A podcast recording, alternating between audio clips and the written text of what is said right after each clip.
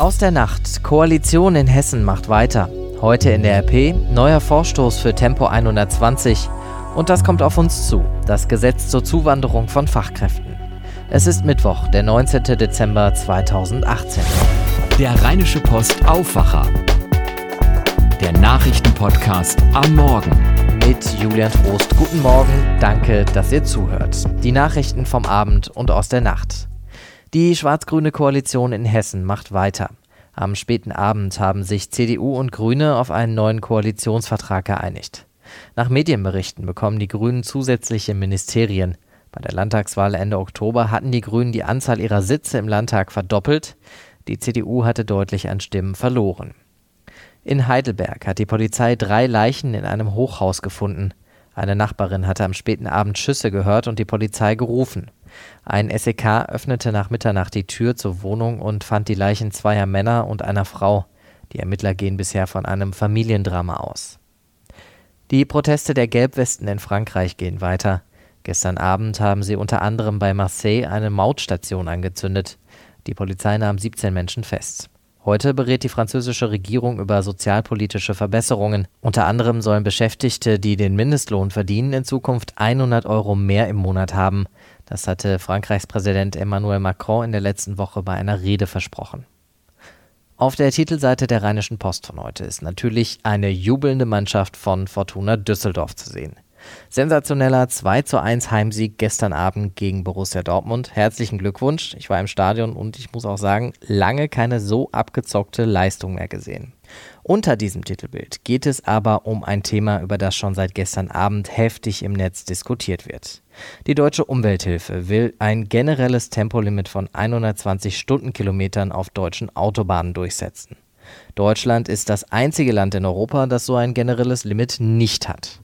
Schnellfahrende Autos stoßen mehr Schadstoffe aus, darum will die Umwelthilfe zur Not auch vor Gericht ziehen, um ein Tempolimit durchzusetzen. Greenpeace, die Grünen und der Verkehrsclub Deutschland sind dafür, auch aus Sicherheitsgründen. Ein Sprecher des Verkehrsclubs sagt, dass damit jedes Jahr hunderte Verkehrstote verhindert und mehrere Millionen Tonnen Kohlendioxid eingespart werden könnten. Unter anderem die SPD, die CDU und der ADAC sind gegen das Tempolimit. Das Durchschnittstempo auf deutschen Autobahnen läge jetzt schon deutlich unter 100 Stundenkilometern, sagt der Verband der Autoindustrie. Die beiden Seiten sind sich auch nicht einig, wie viel CO2 so ein Tempolimit wirklich einsparen würde. Die Umwelthilfe ist heute übrigens wieder mal mit einem Dieselfahrverbot vor Gericht. Diesmal geht es um Wiesbaden. Da hat sich die Umwelthilfe außergerichtlich mit dem Land geeinigt, worauf das verkündet das zuständige Gericht dann heute. Auf unserer Seite 3 geht es heute wieder um den Pfarrer in Bedburg-Hau, über den wir schon berichtet haben.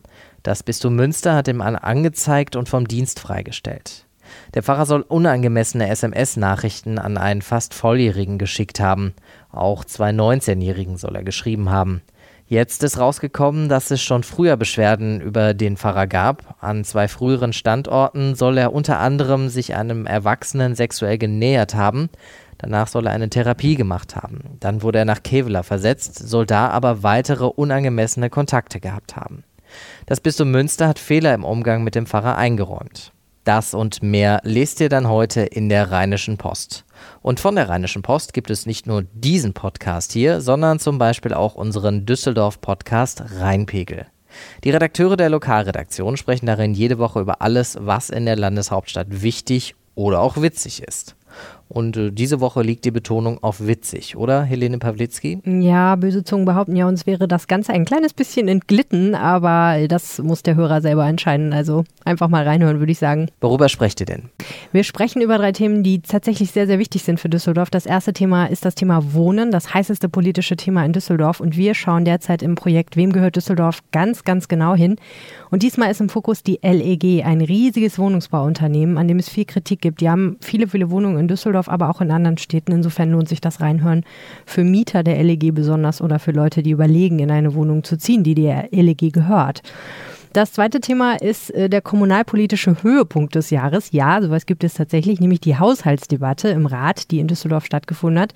Wahnsinnig unterhaltsam und zwar besonders deswegen, weil es in diesem Jahr ein Tier gab, was eine besondere Rolle gespielt hat, nämlich die Seekuh. Und zum dritten geht es um das unsterbliche Thema Uber. Uber gibt es ja mittlerweile auch in der Landeshauptstadt, dieser Fahrdienst. Die Taxifahrer finden das gar nicht so gut und wollen sich gegen Uber wehren. Und zwar mit einer Höflichkeitsoffensive. Und äh, mein Kollege Arne Lieb war in einem Seminar für Taxifahrer, wo es darum ging, den Taxifahrern Höflichkeit beizubringen. Und er erzählt, wie es da war. Das alles im Rheinpegel, also gerne reinhören. Danke, Helene. Hören könnt ihr den Rheinpegel-Podcast in eurer Podcast-App oder bei Spotify oder auf rponline.de slash Rheinpegel. Und dann gucken wir mal auf den Mittwoch. Die Bundesregierung will mehr ausländische Fachkräfte nach Deutschland holen. Dafür will sie heute ein Gesetz beschließen. Unsere Berliner Korrespondentin Eva Quadbeck hat sich mit den Plänen der Bundesregierung auseinandergesetzt. Eva, was will die Bundesregierung mit dem Gesetz genau erreichen? Deutschland ist seit Jahren ein Einwanderungsland. Das Problem aber ist, dass die Menschen ungesteuert kommen. Wir haben bislang zu wenige Regeln, unter welchen Bedingungen Menschen eigentlich nach Deutschland einwandern können. Und mit dem neuen Fachkräftezuwanderungsgesetz möchte die Bundesregierung endlich eine Grundlage schaffen, auf der Arbeitskräfte gezielt nach Deutschland kommen können und äh, vor allen Dingen eine Grundlage dafür schaffen, dass auch diejenigen kommen, die hier tatsächlich gebraucht werden. Also endlich das tun, was moderne Einwanderungsländer tun, sich nämlich die Menschen aussuchen, die man ins Land hineinlässt. Die Union hat bis zur letzten Minute noch Änderungen an dem Gesetz gefordert. Wieso?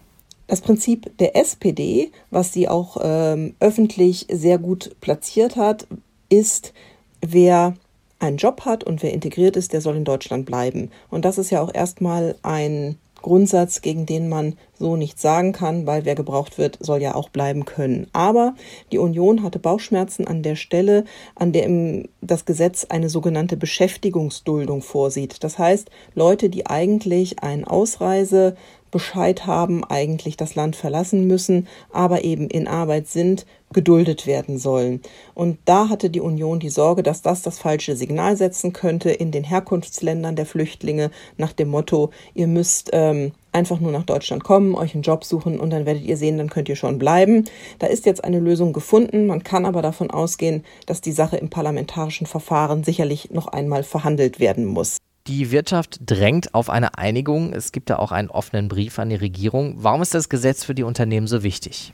Für die Wirtschaft ist dieses Gesetz äh, zentral und äh, deshalb trommelt sie ja auch seit Monaten dafür, dass die äh, Große Koalition in Berlin es endlich auf den Weg bringt. Es werden nämlich äh, Fachkräfte gesucht, die nicht nur einen hohen akademischen Abschluss und ein hohes Gehalt haben. Die können nämlich bislang auch schon über die sogenannte Blue Card kommen. Es werden eben viel mehr auch Fachkräfte gebraucht, die eine einfache berufliche Bildung haben und auch etwas einfachere, zwar auch qualifizierte, aber eben nicht ganz so hochqualifizierte Jobs hier in Deutschland machen, zum Beispiel im IT-Bereich, in der Gastronomie, im Hotelgewerbe und auch in der Pflege.